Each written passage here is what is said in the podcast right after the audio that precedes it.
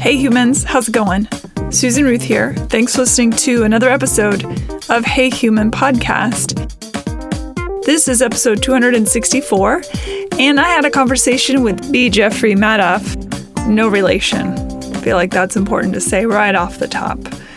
Uh, he is the founder of Madoff Productions. I'm just going to read off of his bio because it says it way better than I could. Based in New York City, his company collaborates with ad agencies, public relations firms, and directly with clients to produce commercials, branded content, and live streaming events. And I got to tell you, you got to go check out his website, which I put links to on heyhumanpodcast.com. It's so cool. You see all the Victoria's Secret stuff and uh, Ralph Lauren stuff, and it's very, very cool. Uh, he began his career as a fashion designer. Uh, he was chosen as one of the top 10 designers in the United States, then switched careers to this film and video production. His his content has won awards. Uh, he has documentaries, web content around the world. As I mentioned, Ralph Lauren, uh, Victoria's Secret, Tiffany Radio City Music Hall, the American Academy of Dramatic Arts, and so on and so on and so on. He works with private equity firms and investment banks. He's a true entrepreneur. He has a book that I read. It's quite good called Creative Careers Making a Living with Your Ideas, which is on Amazon. He teaches at the Parsons School of Design in New York. Uh, the class is based on that book about creative careers. Uh, he's a playwright and a theater producer. His play Personality, the Lloyd Price musical, is based on the life of Rock and Roll Hall of Fame legend Lloyd Price, who just passed away, sadly. Uh, but the the play, the musical, will be out in 2022, and it's very exciting. And so we talk about that a little bit he's awesome. He has talked on all sorts of topics in all sorts of places. And since this episode, he and I have become friends, and he's delightful and funny, really interesting guy. And I think you're going to enjoy this. Uh, we reference, well, he references a book. He says Thinking Fast and Thinking Slow. I looked it up. The name of the book is Thinking Fast and Slow. So I just want to make sure y'all know the right title there. Uh, Daniel um, Kenning, I think is how you pronounce it. Again, I put a link to that. We talk about all sorts of stuff. Obviously, we talk about entrepreneurship and his world and the things he's come up, uh, you know, how he's raised himself in the world of entrepreneurship and uh, content and branding and music and all this kind of stuff. But we also talk about some really interesting things, uh, including death that uh, that was an interesting part of the conversation that I was not anticipating, and it was quite something. I'm not sure. Oh, I made a note for myself here. It says allergies. Now I know why. Uh, there, my voice sounds like a frog in this episode, and it's it's me with my allergies. So I apologize for any kind of bleating weird noises that I make. That is why. I wrote this. I was like, allergies. What is that about? Uh, anyway, uh, yeah. So that's all about Jeffrey, uh, and I think you're going to enjoy. It. It's a really fascinating life he has led. He's he's a delightful human being. Uh, really interesting, really bright, and as I said, very funny. Okay, usual stuff. Hey Human Podcast can be found on Facebook and Instagram under Hey Human Podcast. Uh, if you want my personal socials, it is Susan Ruthism, S U S A N R U T H I S M, and that can be found on Instagram, Twitter, and Facebook. You can, as I mentioned before, go to the links page on heyhumanpodcast.com where you will find links for every episode on every guest. So you don't have to do any of the work. You just go there and you find all the stuff that we talk about and take you down the ra- rabbit hole that way. Also, is the storefront. If you want to support Hey Human Podcast, a great way to do it is merch. And you can find t shirts and hats and all sorts of merchy merch things check that out as well. You can email me, susan at heyhumanpodcast.com. Uh, if you want to know more about me in general, go to susanruth.com. So many websites, so little time. And you can sign up for the mailing list on susanruth.com also. If you like music, check out Susan Ruth on iTunes and also on Spotify. But if you're on iTunes, you're more likely to buy the or download the record. So that's where I tell you to go. My most recent album from a couple years ago is called All I Ever Wanted Was Everything. If you're looking for a, a linear album of events. Uh, I think that's about it. Rate and review Hey Human on iTunes or wherever you get your podcasts. It really helps. It's a great way to support the podcast, and I would appreciate it. So there's that too. Okay, that's about it. Thank you for listening. I'm excited for this episode, and I made a new friend, which is always exciting too. Uh, be well, be kind, take care of each other. Here we go. Jeff Madoff, welcome to Hey Human.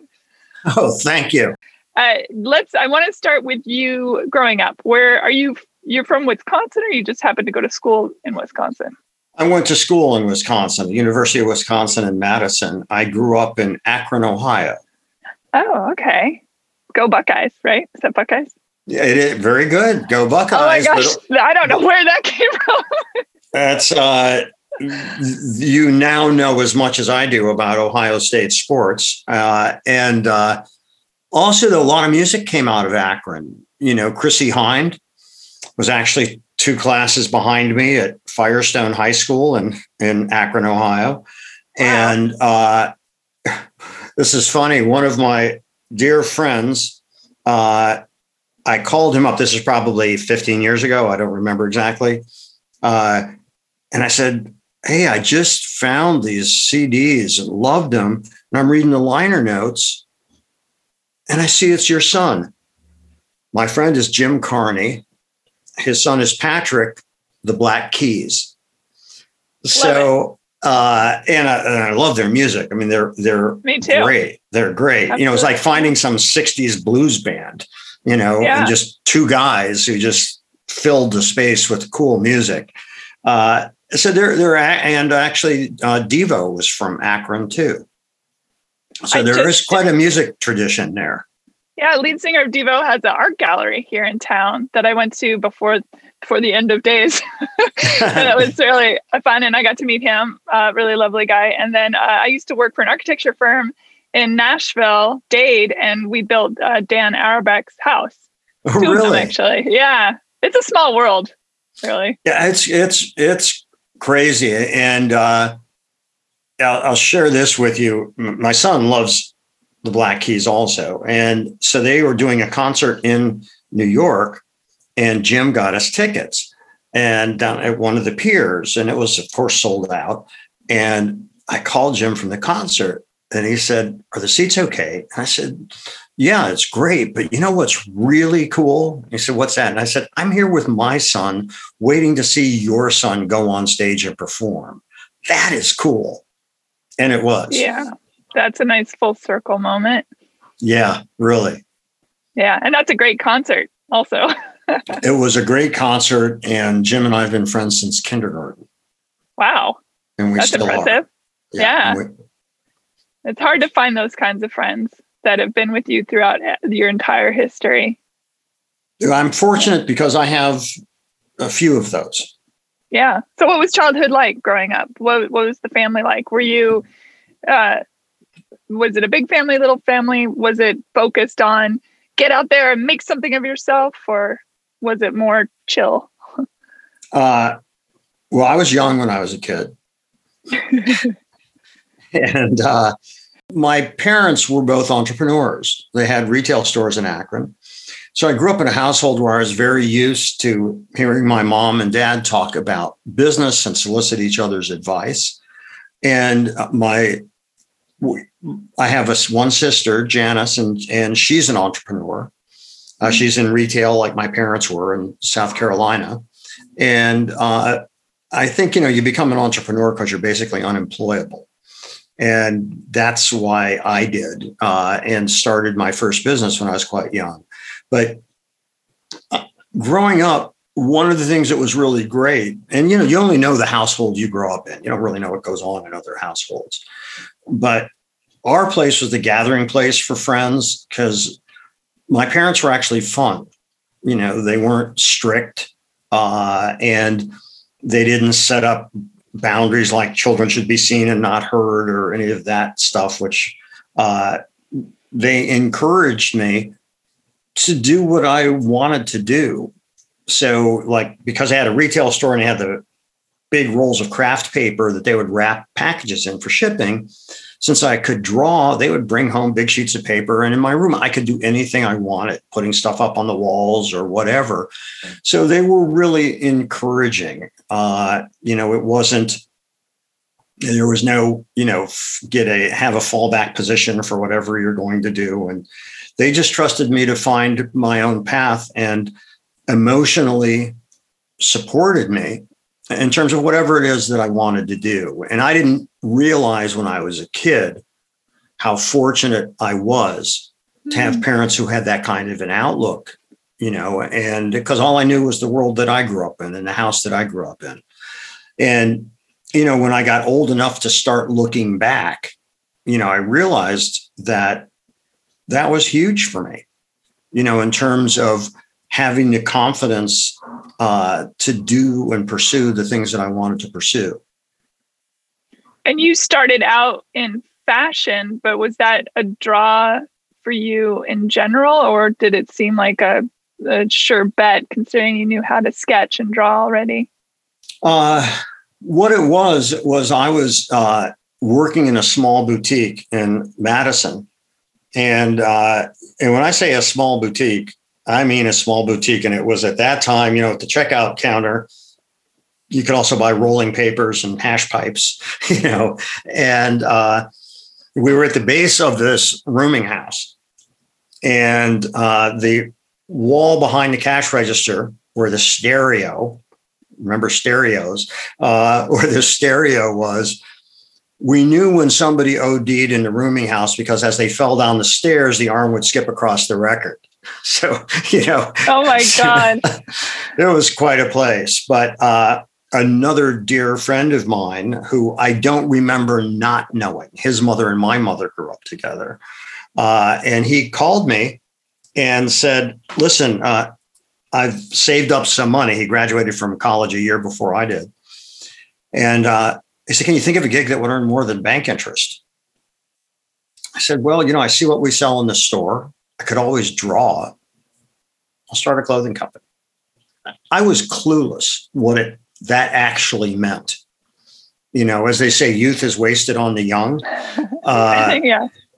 You know, I didn't really know what I was getting into. Uh, and I just thought sounded like a good idea. And I was very naive. Uh, you know, I thought when I went into a store, I saw fabric on bolt. I thought that it was wholesale because it hadn't been made into anything yet, you know, and I was very, very ignorant, but fortunately not stupid. And, you know, the difference is ignorant you can learn, stupid's forever, you know. That's right. And so I probably got the most valuable business lessons I could get because all these decisions that I was making were based on survival and yeah. ended up building a business and attracting serious financial backing and all of that sort of thing. So then you must have brought a sense of fearlessness to the table. Eh, you know, I I don't know. you know, I never thought of it that way. I just, you know, was trying to figure out how to stay in business. I was growing the business. I mean, within a year and a half, I had about 110, 120 employees and two factories and an office in New York at the Empire State Building, and uh, and you know salesmen around the country, and you know because it was just growing quickly. But I, I never thought of myself as fearless. You know, I thought of myself as I'm in business. Here's these opportunities, and uh, you know, and you're kind of when you have a factory, for instance, which seemed like a good idea at the time you also have to keep that factory busy, either with your own work or subbing out, subcontracting out other work. Uh, it's like a session musician, right? You know, it'd be great to be able to have your own band all the time, but most of the time that's not practical unless you're always busy and can keep them employed. Uh, and, you know, so I had considerable overhead, which was fine as long as my business was going well. Uh, and when we hit a recession, and stores were paying really slowly, you know, I had to do some really difficult things like laying off people I'm, you know, 22 years old, 23 years old, laying off people who had families. And, you know, I was very aware of the impact I was having on their lives, both good by giving them a job and bad when I had to lay them off because of cash flow and business reversals. So I learned a tremendous amount quite young. And I think that everything we do informs everything else we do. And so you learn from those experiences. Sometimes going through them isn't a lot of fun, but you do learn from those things. Absolutely. And you discovered along the way, then, considering that you did not stay in that career path, that it wasn't for you? You weren't that thrilled about design anymore, or what made you segue? Well, you know, it's, I enjoyed it. I, uh, when I moved to New York, and my financial backer made it very clear to me that you know he was in, he was investing in me because I provided employment for Wisconsinites, and he was a fifth generation Wisconsin person and owned five banks. And my business, you know, all the employees banked at his banks, and uh, he was a very good man. And uh, but I wanted to leave Wisconsin and move to New York, and it was just time for me to do that. And I figured that money comes and goes, but time only goes. And I was fortunate, I think, to have some of that wisdom when I was pretty young. And, uh, you know, I, I had saved up enough money that if I lived frugally, which I did, I could survive for a year, explore other things. And then I started another business, another fashion company, because I had a good reputation. And uh, when I was doing that through one of the uh, fabric companies I bought from, the owner of the company uh, wanted me to meet his son, who was starting in the movie business. And he thought I had a good head on my shoulders. And since his son wouldn't listen to me, maybe he would listen to a contemporary because we're the same age. And that exposed me to the film business. And I found it fascinating. And I thought, wow, this could use more of the talents that I believe that I have in a more fulfilling and satisfying way. So I was very attracted to making that switch. Was it a good switch? Was it easy? Uh, easy. I don't know. It was, um, yes, it was a good switch. And the part that I was certainly correct on was that it used, for me, it used my talents in a way that I found more appealing and gave me greater opportunity to express because I was involved in directing talent and you know I learned how to shoot, learned how to edit, learned how to light. Uh, writing came into the fold, uh, directing came into the fold, all of these things, and collaborating with really talented people. But the interesting through line is the protocol, and I believe this is true in all businesses that the mm-hmm. protocol of the business of the business was the same designing a line of clothing as it was making a film, as it was writing a book, as it was writing a play and producing it. So a lot of times people look at what they do as really being siloed and they don't realize in a meaningful way that everything that you do uh, informs everything else that you do. And uh, you know, coming up with a coming up with a line of fashion, you know, there's an idea, it starts in your head. There's an idea, you sketch it out and you sketch your line out and what the theme is and so on. And then you have to cost it out. You know, how much is it going to cost to make this? What kind of labor do we need? What kind of materials do we need? How long is it going to take to complete it? Then you have to deliver it. And of course, you have to bill for it and then you have to get paid for it It's the same thing making a film. You know, you have to have your idea, you have to write down your idea, you have to communicate it to others, you have to figure out what's the labor cost, the equipment cost, the material cost, uh, what's the deadline, can I charge enough and still make a profit at the mm. end of it? And it's all the same thing. The universal you know. widget. Pardon? The universal widget. Well, that's right. That's right. I mean, if you're a dentist, that's the same thing. You know, what's it going to cost? you know what are my costs and what can i charge to do this and is there enough differential that i can hope to make a profit so uh, yeah i think that you know most of us don't realize that because I think businesses become shrouded in a certain mystique and mystery. But the reality mm-hmm. is kind of, you know, business is business. And uh, what I mean by that is there's protocols in business and knowing what your costs are and knowing how long it takes to do something and knowing most importantly, and I'm sure you deal with this in your in your music career, is knowing there's a market for what you're doing. Right. And knowing how to shift into something else when that runs fallow. Mm-hmm. Yeah. Yeah. And you know, and it's funny because in when you're creative, you know, people will say, and and again, thanks to my parents, they never did. But people would say, even friends of my family would say, Well, what's your fallback position?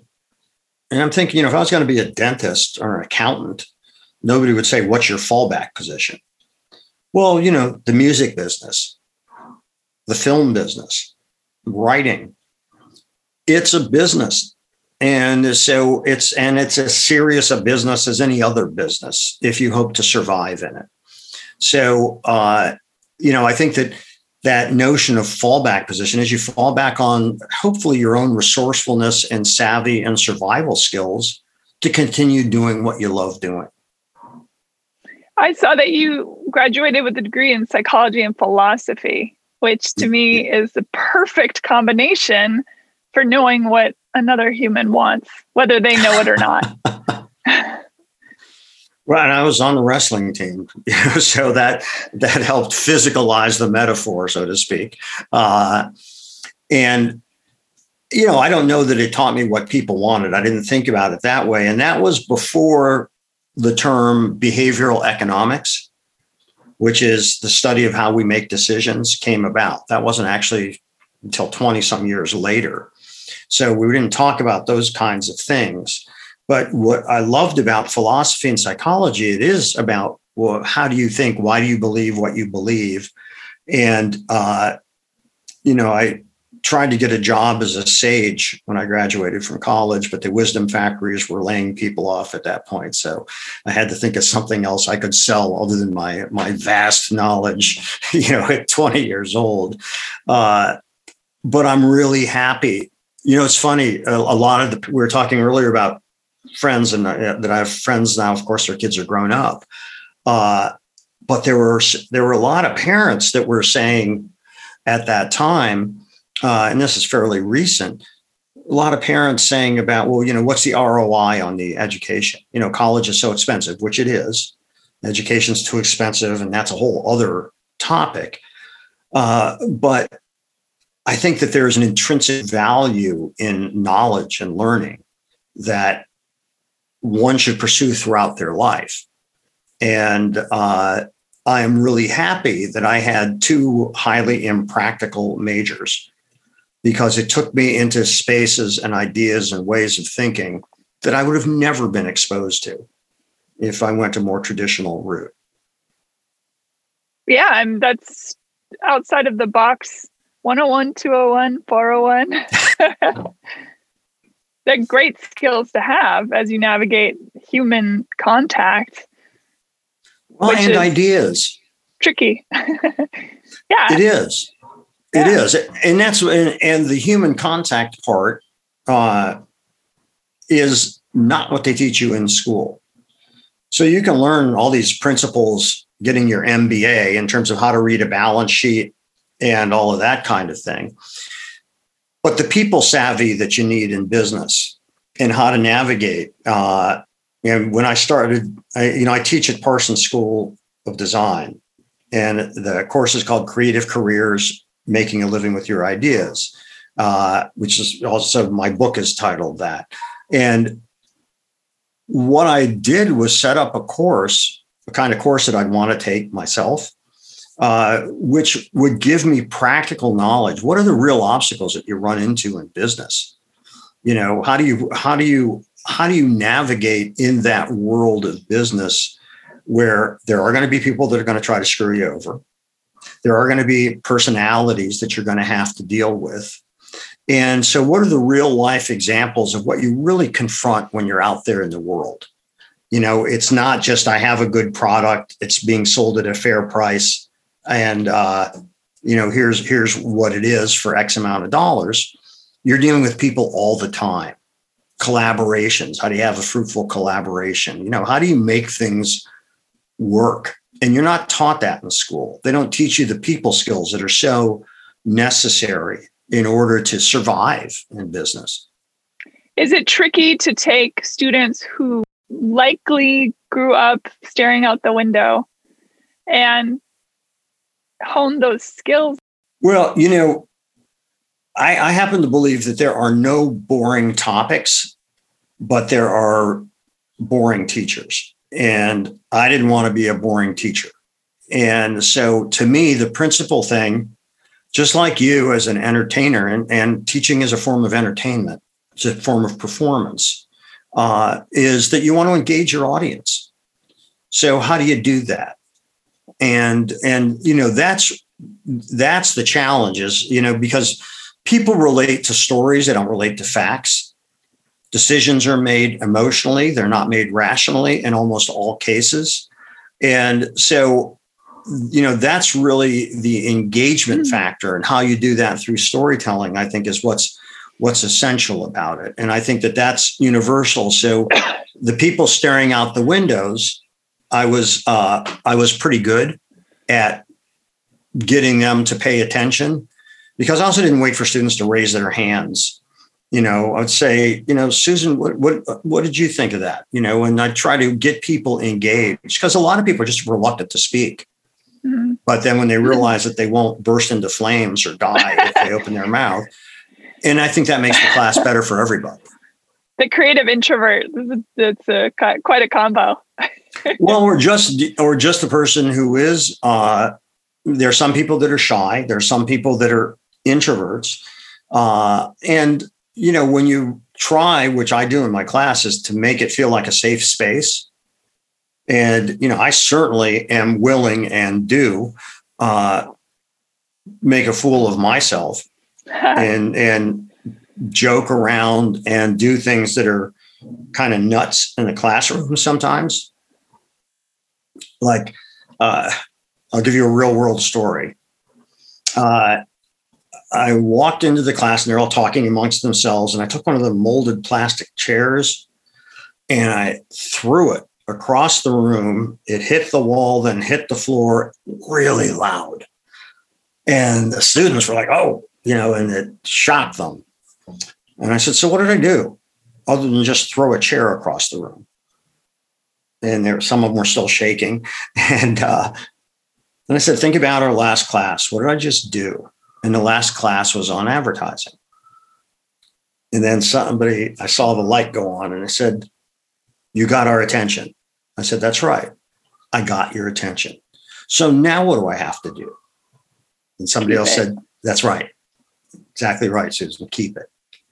And so that, you know, thing that I had not planned on doing when I walked into the class, but when they were all talking amongst each other and all that, I thought, oh, this could work.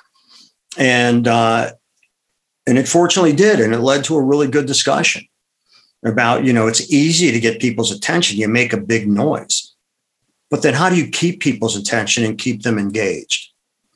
And that requires a whole other talent. Yeah, absolutely. When people come to you, so you have a whole production company that and you've dealt with brands and and advertising. Uh, when I I watched, there's a video on your website. I watched all that. It's quite flashy and lovely. Uh, when people come to you, I'm sure they have an idea of who and what they are. Uh, do you find it easy to mold that into something bigger? Because you're seeing things I imagine down the line. You're you're already from A to Z and they may be only to M and who they are. Well, you know, it depends on the on the nature of the job, but you know, I think that there's some there's a difference between giving people or selling people what they want and selling people what they need.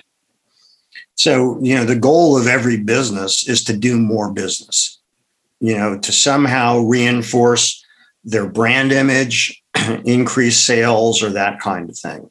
So, you know, I, I'm do feel that I'm quite good at coming up with ideas that are consistent or help define their brand, but uh, also that will get the attention of an audience. You know, so uh, we did a project. This is some years ago for Victoria's Secret, and they were promoting a. Uh, but you might have seen this on on my website. Uh, they had a gift with purchase, which was an umbrella. They had never done advertising for their gift with purchase, and they wanted to drive traffic to the stores. So they said to me, Can you think of something interesting to do with an umbrella? I said, Yeah. And they said, What? I said, Well, give me a minute. You know, I don't know. I'll think of something. And so I thought of, uh, I had just seen Hamilton and loved it. And uh, I thought, well, you know what could be cool is set this to music, no words at all, really cool imagery, really cool dance, and make it kind of look like a combination. If you know who Bob Fosse was, but his great choreographer, and Busby Berkeley, who made these really cool looking musical numbers for MGM films. He directed these extravaganzas. You can see the overhead shot with kaleidoscopic legs as the dancers. And so uh, I told him I would I would do a musical spot and uh, that it would feature the umbrella and it would just look really cool. And then at the end, we could say, you know, gift with purchase at the end of it. Anyhow, they, we did it. And uh, coincidentally, I hired the associate choreographer from Hamilton and uh, Stephanie Klemons, did a fantastic job. We had a blast doing it. And it was the most successful campaign Victoria's Secret had ever done around that. So they just came in now, here's the here's the thing is I had been working with them for years before that. So they trusted me. And trust every business is in the trust business. You know, so why should they trust me with their money, with their models, with their budgets, with all of that kind of thing? Uh, so I had established my credibility with them by delivering good work in the past. So they were also more open to my ideas because my ideas had worked in the past. But I always try to go in and bring value to the client in terms of what I'm doing because I know why they're there and I know what they're looking for. To me, Victoria's Secret has always had very fascinating ad campaigns. I mean, you, you've got underpants and bras and I mean hot chicks. I mean that's a no-brainer. But to to then shape it into say the angels program, Victoria's Secret Angels was genius. To take this saucy seductress and then make her into a saintly being. That's a great juxtaposition. I don't know how saintly, uh, but the idea of angels. I mean, you know. Oh, uh, yeah. it was a great idea uh, because that's I, how we pull as humans. We are we have our shadow side and our uh, and our light side, and I think I think it played into all of that. You know, I, to me, advertising is is just trying to mirror you back at yourself. That's that's it's trying to convince you that you are the thing or you are the person that needs the thing. So I could uh, a middle-aged woman in in America in Kansas watching or looking at a Victoria's Secret ad, she sees herself in that because she's like, well, I'm a little bit angel and I'm a little bit devil and I don't know. I love the idea of it.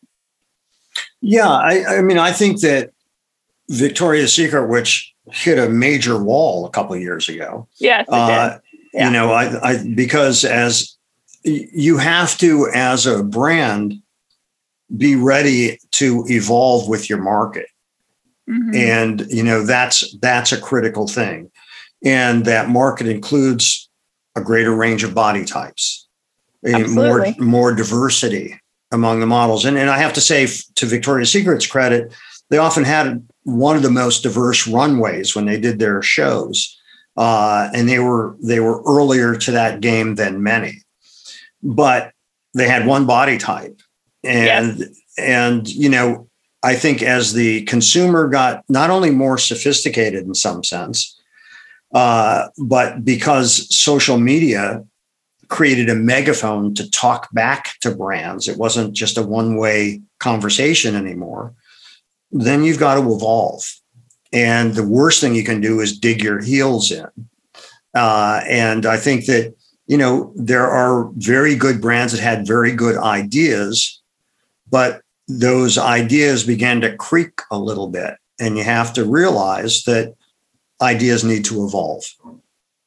And, Absolutely. And, the consumer having been empowered, I imagine that's changed quite a lot of advertising along the way. Oh yeah, I mean it's it's really interesting because brands are now expected to state their purpose and mission. And that, you know, I think something radically changed in 2016 and you began to see the first indications of it on the Super Bowl. You know, and and what I mean by that, uh, that's when there was inclusion became a big thing and that immigration policy became a big thing. And the country had become even more divided after the 2016 election. What you saw happening, which uh, I find absolutely fascinating, was what was the final taboo in advertising. That boundary was not only crossed, it was shattered. And what I'm talking about is that brands notoriously stayed away from politics or controversial subjects. They they just felt, you know, why alienate half their market?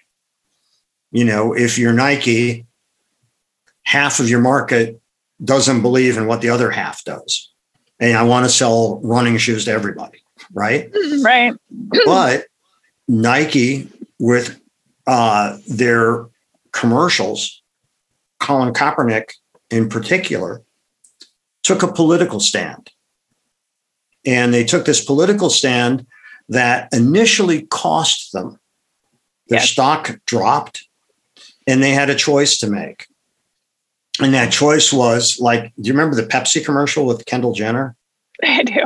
Okay, like a staggeringly lame commercial that was so tone deaf and yeah. stupid.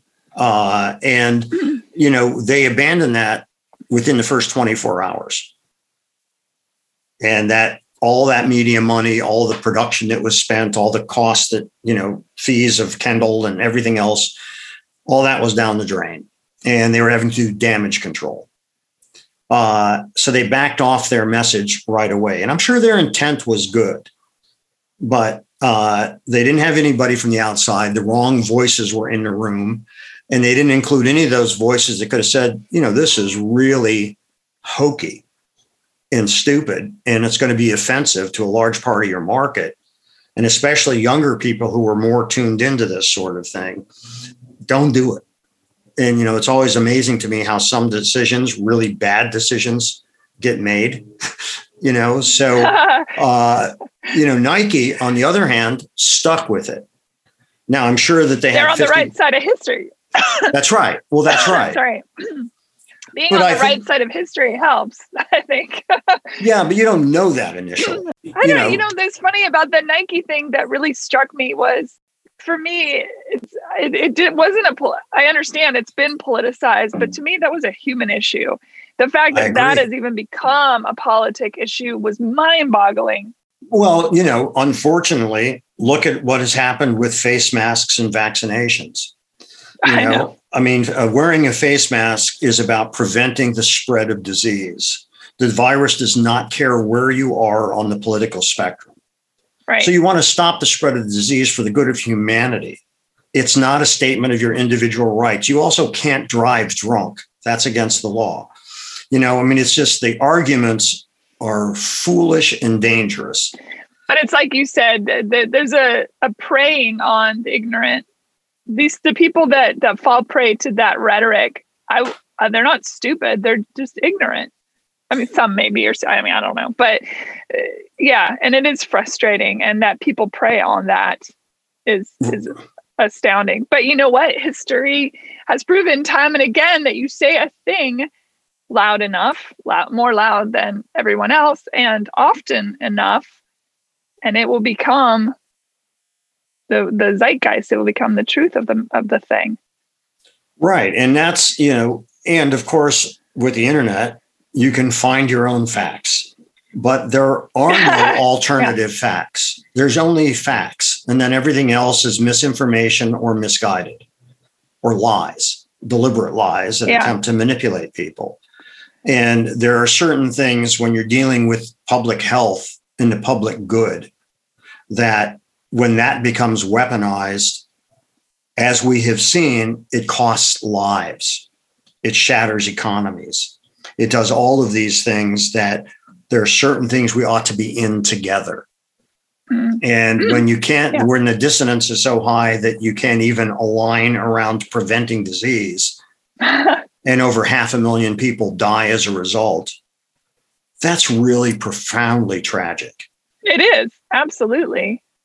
But, you uh, know, but it's not the first time it's happened either. And that's the, even there were anti-maskers during the play during uh, the 1918 pandemic, right? That's it's it's there's always been the people that go against for either the sake of going against or because they've been convinced to go against. Yes, I think you know we can cut them a little slack from hundred years ago. you know, we know. Yeah, they didn't know as much science. Of course, of course. You know, but you know, advertising to me too, it does rely on a smoke and mirrors. In I remember when I was in college, I took a fascinating course. Uh, it was a psychology of advertising, and we learned about how they put little skull and crossbones in the ice cubes of the drinks, or that they'll add extra body parts to model uh, shots of models to give the idea of you know more people like copious gangbangs and things you know? It was really fascinating. And uh, the brain is easily manipulated it seems for such a complex organ. It is. And and, and you know uh, back when i was in seventh grade i read a book called the hidden persuaders by vance packard. And it was absolutely fascinating. and had a big effect on me because it was about advertising and everything from where the because I, I just love thinking about things I had never thought about before. So it talked about why cereal boxes are brightly colored and why they are on lower shelves. And it's because the kids grab them.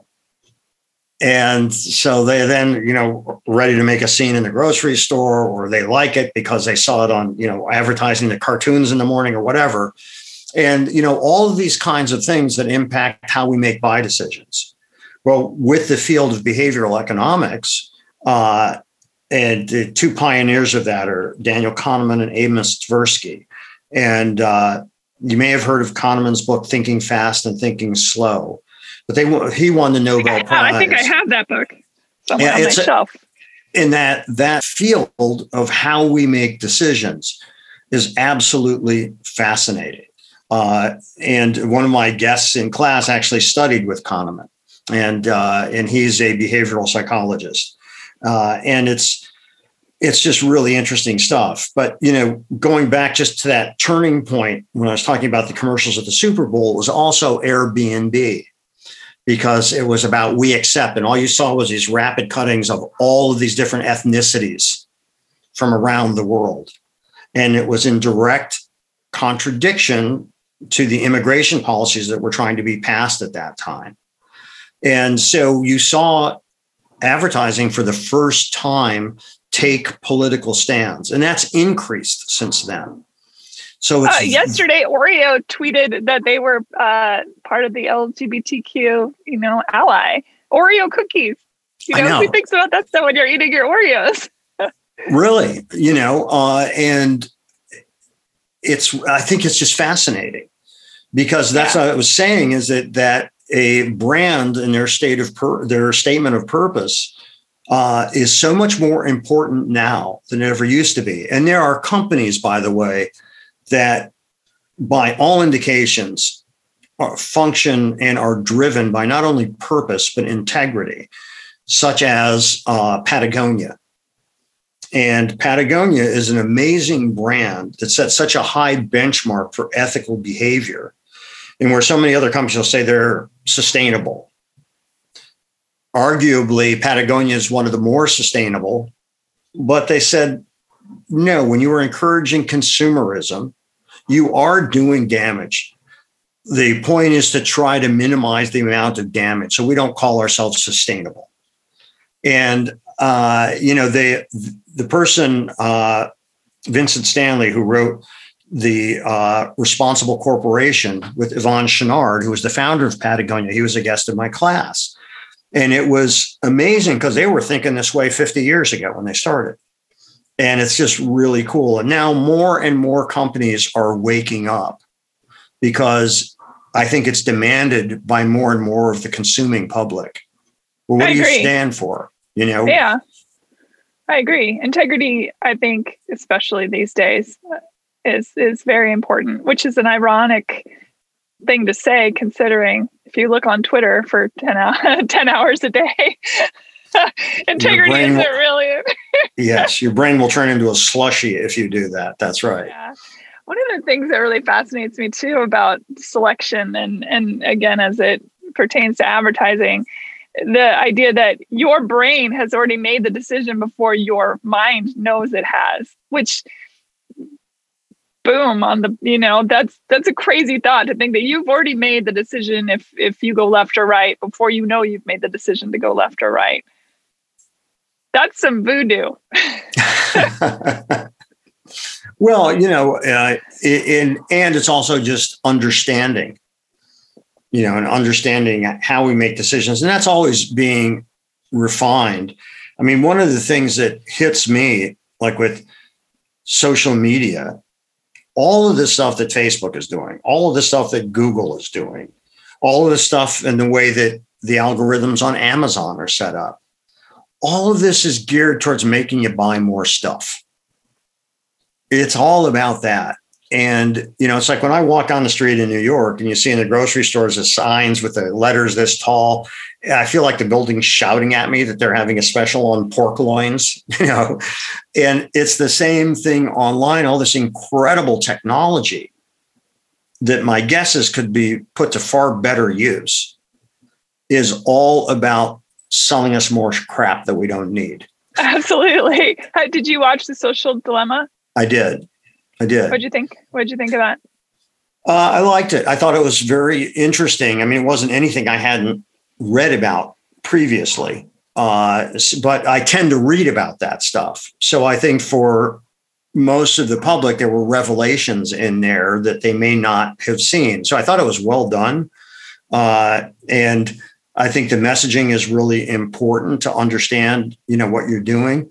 But I also think that it's really important to look at antecedents and what happened before. You know, so I, I grew up in the television generation. And, uh, you know, you've heard of the Nielsen ratings, right?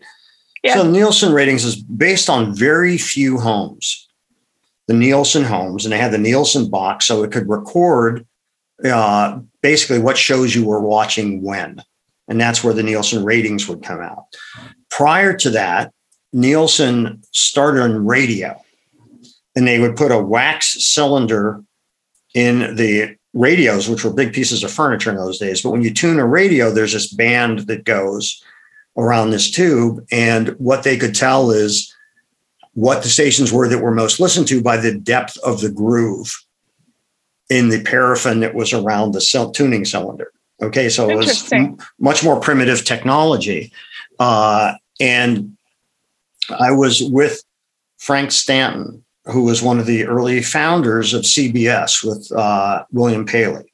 And he started off his career working with Nielsen. Coincidentally, at the University of Wisconsin, where I went in Madison, they have the Nielsen Tennis Stadium because Nielsen went to college at the University of Wisconsin. And so I realized, wow, there are hundreds of billions of dollars of decisions made on what is essentially an arbitrary group of people that they believe are a representative sampling of a population. Well, poor people weren't part of that sampling. Black people weren't part of that sampling. So all the consumerism and so on was geared in a particular way. And, uh, it, you know, and television and this is I'm you saying this because of the social dilemma, which I thought was really interesting and really good, but it's not new. Television made its money by selling its audience to advertisers. Right. That's how they make their money. So there was the perception that television was free, right? Well, it's not free.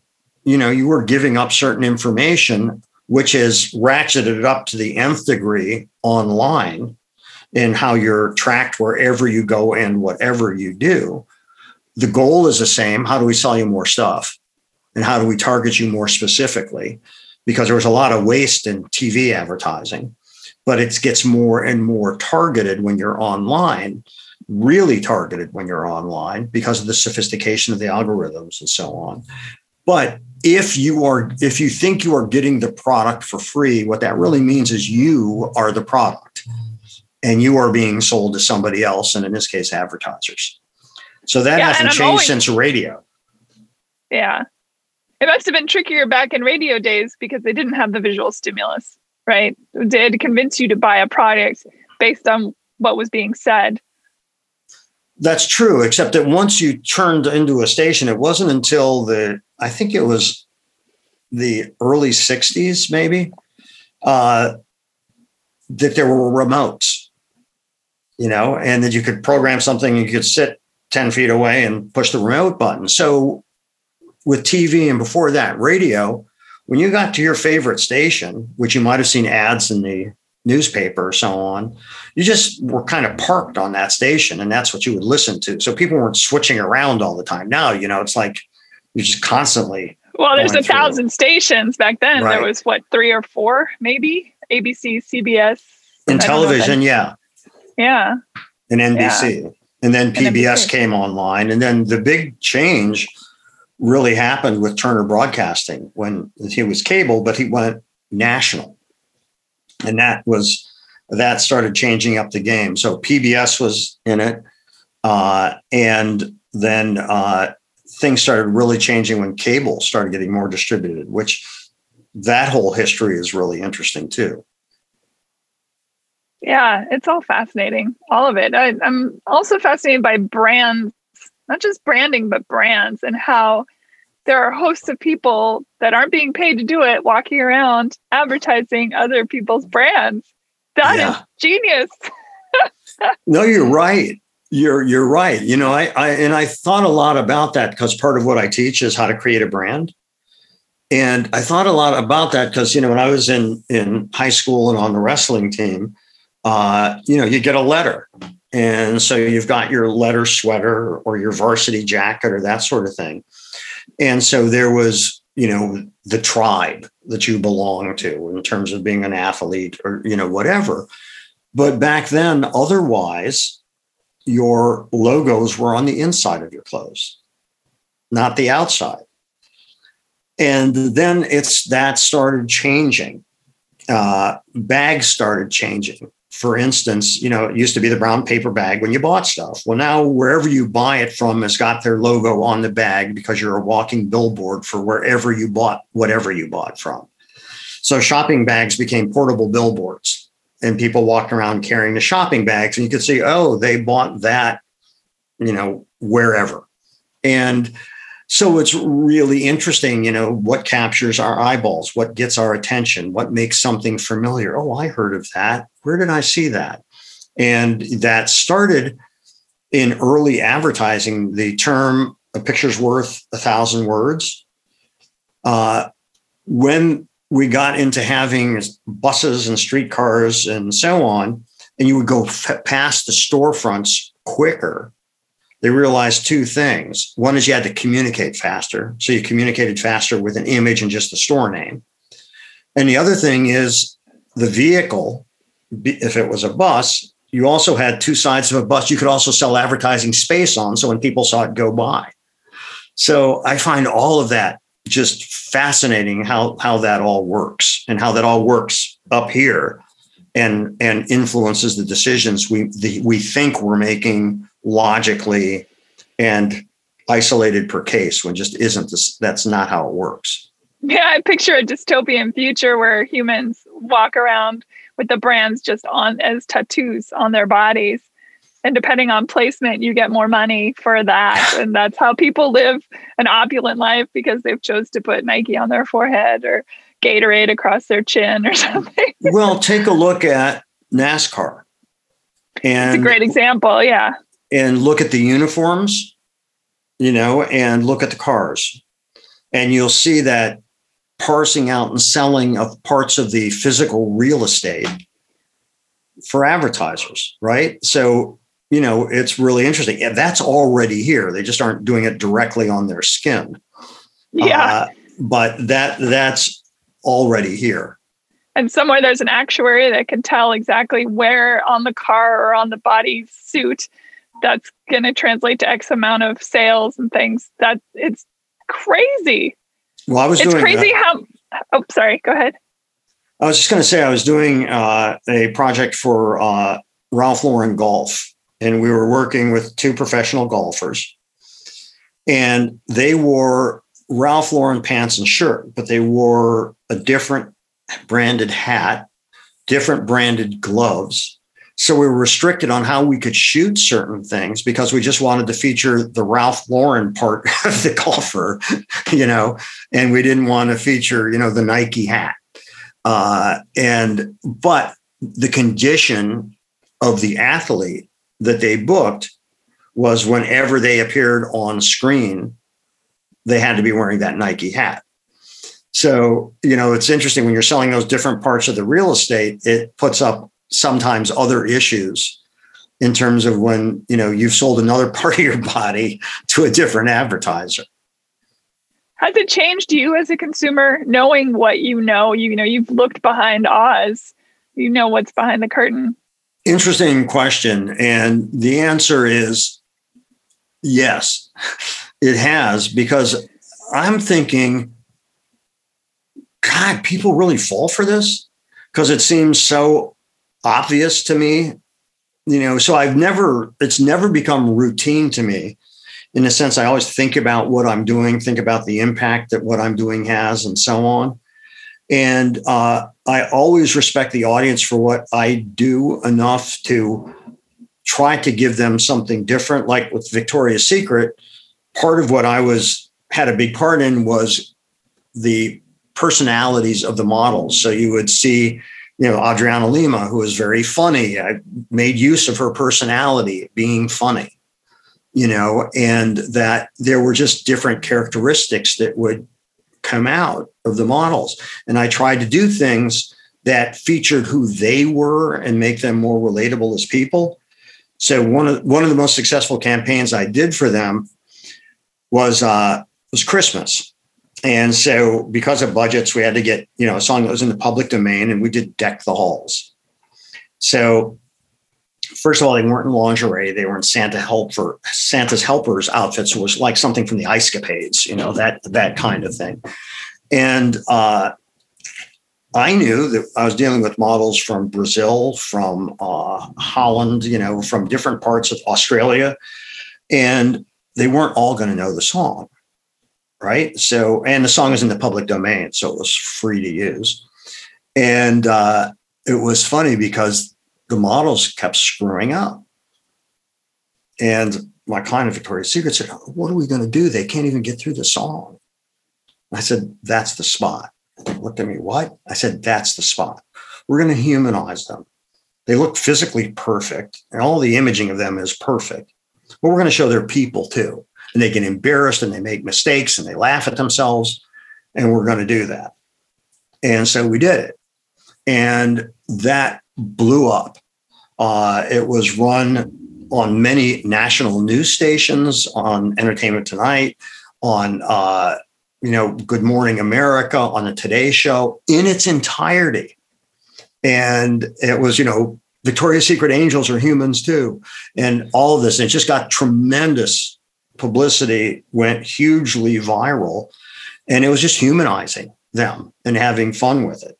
And initially yeah. the client was scared to death of it, you know, but uh, so I was able to do things because I had the trust of the client that would benefit the brand, but I also didn't pander. You know, it wasn't that kind of, of pandering. And the models enjoyed it because it wasn't I wasn't asking them to just keep projecting sexy. You know, this was all about fun. The umbrella stuff was fun. We did a football spot You know, if you look through a lot of stuff I did, the models were not in lingerie, they were in football uniforms. And so it was quite different. And so, you know, I was very fortunate because the uh, woman that I worked with at Victoria's Secret, Monica Mitro, trusted me and gave me the opportunity to bring those ideas out. And they worked. But it's not like there was an opposition to them initially, because there sure was. Yeah. I, I, like that, that you said you didn't pander to them. I mean, they hire you for a reason. You know what you're doing. It's important to hold your ground. I'm, has it ever lost you a job? Uh, I mean, I, I there have been there were jobs that I didn't take because it was clear to me that that if the fit was so bad in the first meeting that uh, even though I had the job uh, and they came to me to do the job, that it would be a good idea to say no. And so there are those jobs that I have said no to, but I try to communicate clearly from the beginning what my intent is and what I do. So I fortunately don't really run into that much. I mean, you know, there's been over the 35 years I've been doing this, a handful, a very small handful of situations where, you know, that's come into question. I was talking with a friend of mine a couple weeks back about ideas, the idea of ideas. And he said something that really struck me. he said, There's no such thing as a million dollar idea, there's only a million dollar action. And I thought, fuck, that's so profound. And yeah, that's true. I've had a million ideas that are like, that's a great idea, but how many have seen the light of day? Well, that's right. You know, uh, we've all had the feeling when you go into uh, whether it's you go into a gallery or you go into a store and you see something and you see the price and you think, God, I could have done that. right? You've had that feeling, yeah. I'm sure. Oh, we yeah. all have. for sure, for sure. And then the question that I ask is, well, what's the difference between you and them? They did it. Exactly right. They did it. And that's the difference. And so you've got to get your ideas out there or they don't have any meaning. I mean, nobody's really interested in hearing, oh, you know, I had thought of that. I just didn't do it. Sure, you did. Good idea. You know, uh, it only means something if you get it out there. And that actualizing the idea, I believe, is a creative act. I mean, I think entrepreneurship is a creative act uh, because you're taking an idea, and if you actualize it, you've got a business. Just like writing a song. Uh, now, I may enjoy hearing the music more than I enjoy doing business with a particular company, but I think that the notion of creativity needs to cast a wider net because I think it's something that starts up here and then becomes a product or service you can offer. And that's a creative act. You know, may not be a form of creativity you particularly care about, but I do believe it is a creative idea that leads to actualizing something that people can either buy or whatever. So let's get back to the play that you're writing. What made you get that going? Because many people think of great ideas for movies and plays and television shows that that they don't then put into obviously you're the type of personality that does put things into action, but that's a big undertaking. It, it, it is. If I knew how long it took to mount a play, I would have started when I was younger. it's it's it is it, it is. Uh, I think that's why being naive in certain ways is a good thing because as you get older and you acquire experience and you can see the obstacles down the road and you can think oh, i don't want to deal with that you know uh, but I felt like this was a really important story to get out there. And I think that Lloyd Price is an unsung hero in the world of music and in the world of civil rights and the world of entrepreneurship and all the things that he did because he was never a victim. Now, the way it came about was I had done a job for Radio City Music Hall.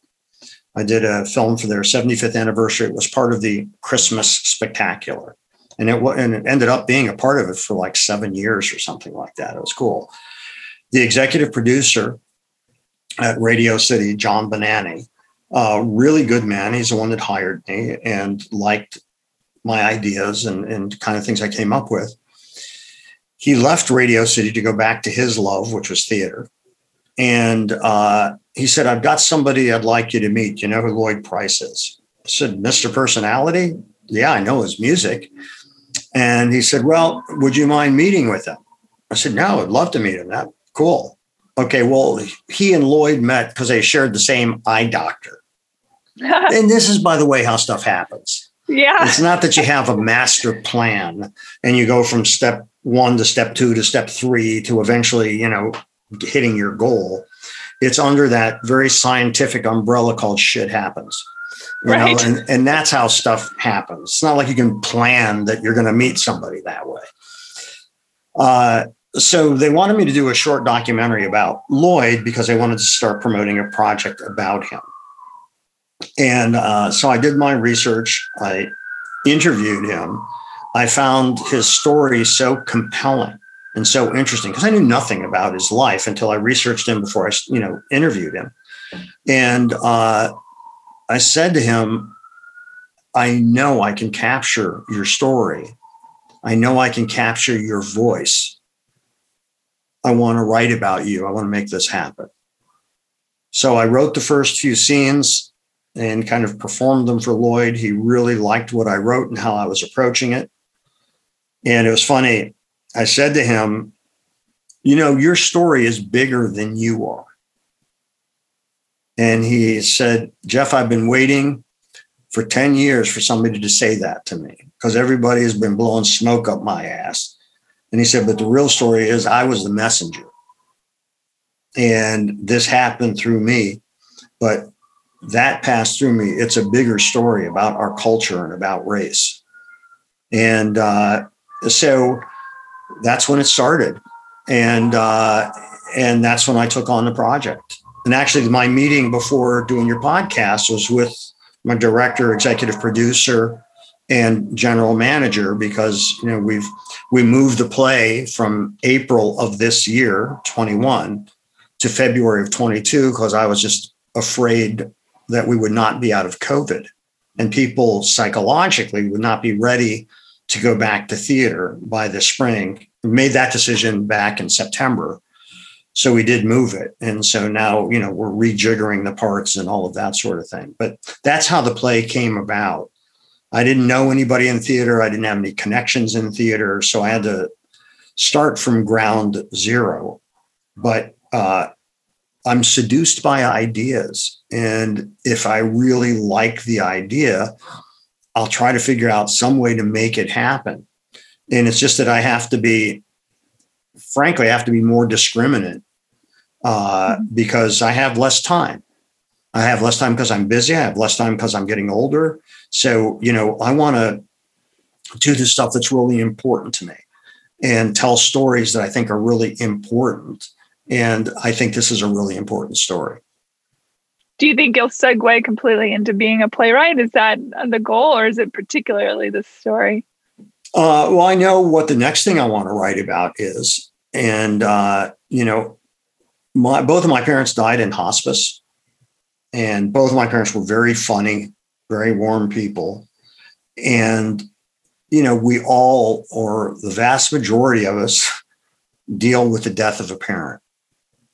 And there were many darkly humorous things that happened in hospice, but the people in hospice are astounding and humbling in their humanity and their empathy.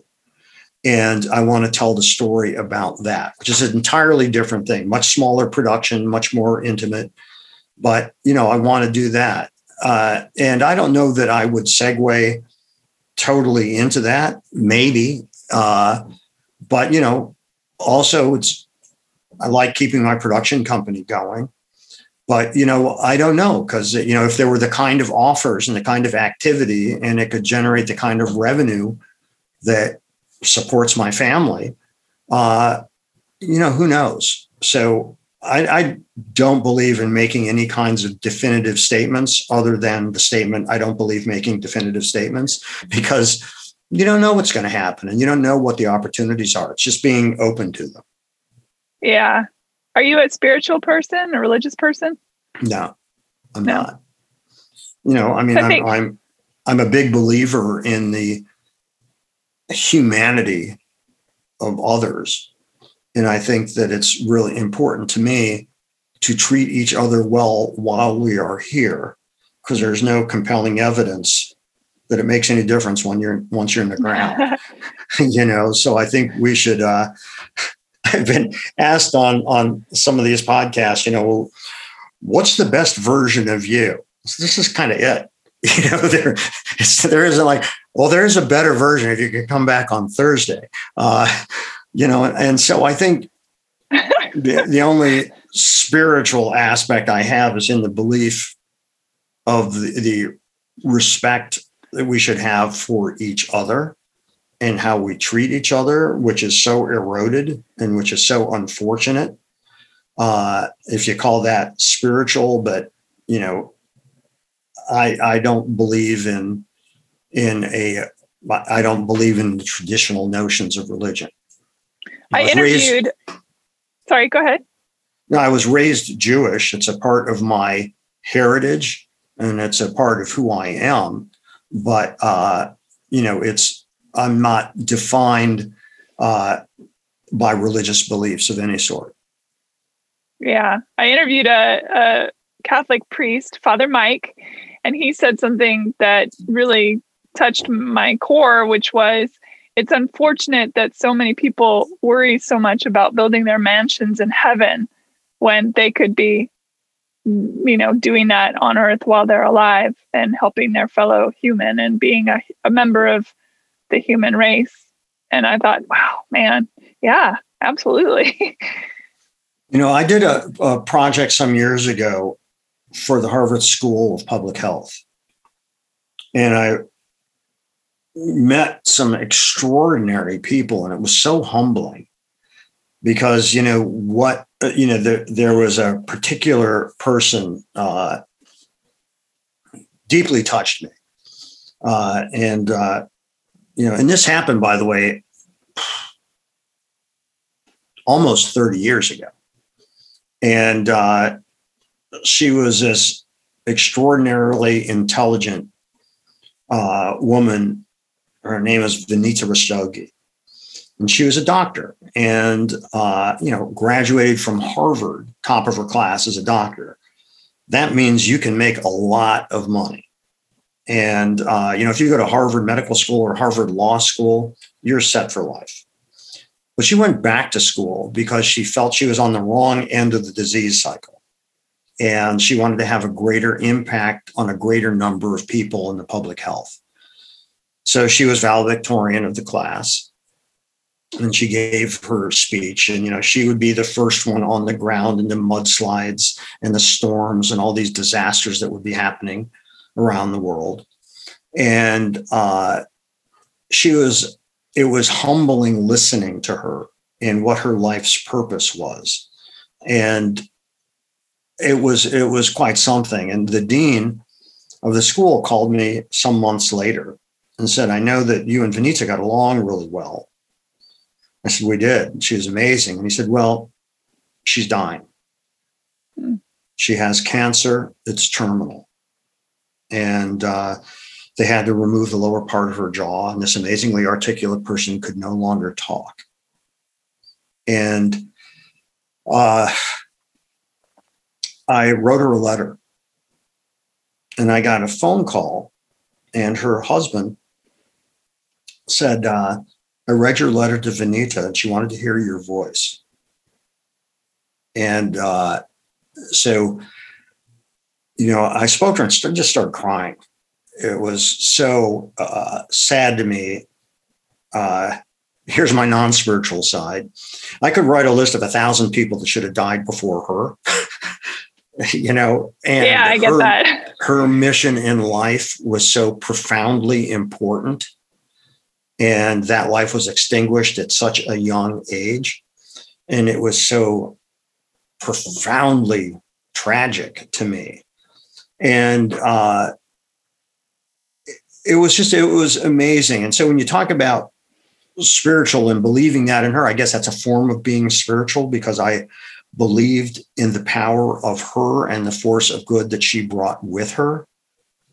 As it was profoundly sad to me that she was eliminated so young. And I've always had problems with religion because it's not comforting to me to hear that the Lord works in mysterious ways. Work that mystery on some other people that ought to be gotten rid of, then, you know, uh, and let this person's life, which could have so much good as a result, continue. So I think that things, as I said, shit happens, and there's no rhyme or reason to it. But I think as humans, we have a compelling need to make sense of things even if the way we make sense of things doesn't make any sense. Yeah, well said. yeah, absolutely. Well, that's why we find patterns and things that that's are right. arbitrary. Like like the Big Dipper in Orion. Like, like or clouds for that matter. When you see that's the right. unicorn in the clouds. That's right. That's As a right. painter, it's really I'm an I'm an abstractist and uh, I have done performative painting where uh, people will be playing music and I'll paint while they do their music and people will walk by and things. And uh, it's always fascinating to me. The adults see tragedy and the little kids see so much joy in the same painting. You know? Yeah. I, will tell you a, a tag on to the Venita Rastogi story. So uh, I was writing for the Huffington Post, and uh, and this was during the time when they were talking about the Affordable Care Act, and and there are these articles coming out about you know how the best and the brightest would not become doctors if we went to affordable care, and it was all horseshit. That's not true at all. Yeah. And what they also didn't, the writers didn't realize or writing these editorials is the best and the brightest, which is a term that was uh, a phrase coined by David Halberstam, was used in ironic terms. He wasn't saying these people were actually the best and the brightest. He was referring to the Vietnam War, and he talked about how could the best and the brightest get us into such a futile battle. So I wrote about what how it was actually used in context and then I wrote about Venita because, in terms of best and brightest, she exemplified that. I get an email from her husband, and this is now 20 years later, right? And uh, almost 20 years later. And she had long been gone. He had remarried, had two daughters, one of them he named Venita. And he said he had started an educational foundation under her name. And could he use the editorial that I wrote as the introduction to their annual report? And I said, God, I, I would be honored if you did. Absolutely. Yes. And thank you for that. And he is a, gr- a great guy. I'd never met him in person, but we had talked some years ago and then we had a conversation then. Jump ahead another eight years and I'm shooting in uh, Monte Carlo. And I get an email that I saw Victoria's Secret was doing uh, shoots in Monte Carlo. Are you here? I just arrived with my family. I would love to meet you in person and love my family to meet you. And I said, yeah, I, you know, I'm shooting till about 11:30 or midnight. Uh, and then we leave the next morning uh, but I would stay up. I would love to meet you. Well, we got together at like 1230. We're together till about 2.30 or 3. And then he said, we'd like to come by and say, see you off tomorrow morning, which they did. And which was just so wonderful. And then it ended up two years later, he was in New York with his family and they were living in an apartment on the Upper West Side where we are. And so my family got to meet his family. We all had breakfast together. And I just loved the serendipity and coincidence and how all that happened was just really, that. really cool. Yeah. I'd like to read the article if you could send that to me. Yeah.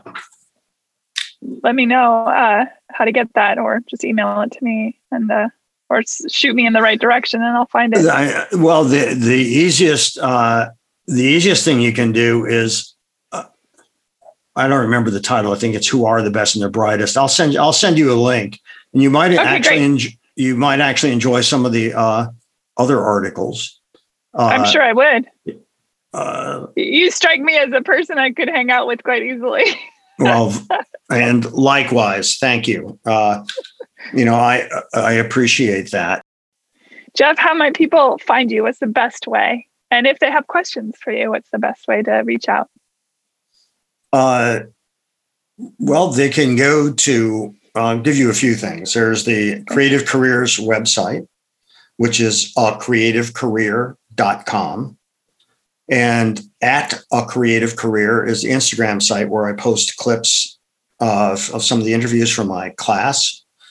And uh, my book, Creative Careers, I have a visual aid. Yay. See? Hawken Books, Hawken Books. Uh, Love it. And it's called Creative Careers Making a Living with Your Ideas at all fine booksellers. So you can buy that on Amazon or wherever. And then what the site that you looked at, which is my production company, which is madoffproductions.com. And you can go there uh, and see some of my work. And uh, also an Instagram site at Madoff Productions. And uh, then finally, and this is, I'll just throw this in since we've gone all over the place in our conversation, is on Instagram at Jeff underscore Madoff.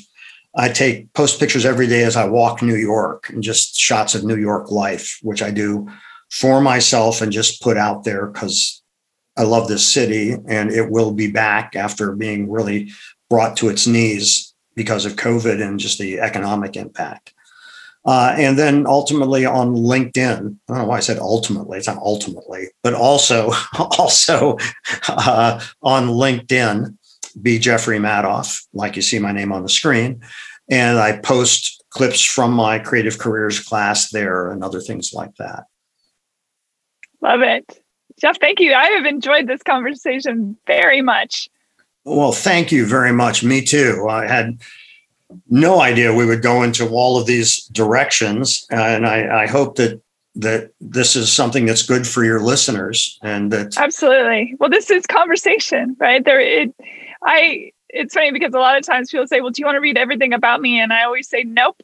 I want to learn in real time because I think doing so allows us to go in so many different places. If I already have the answers to every question I ask you, no fun in that for me. I can't imagine that would be fun for my listeners because it would feel very rote, you know?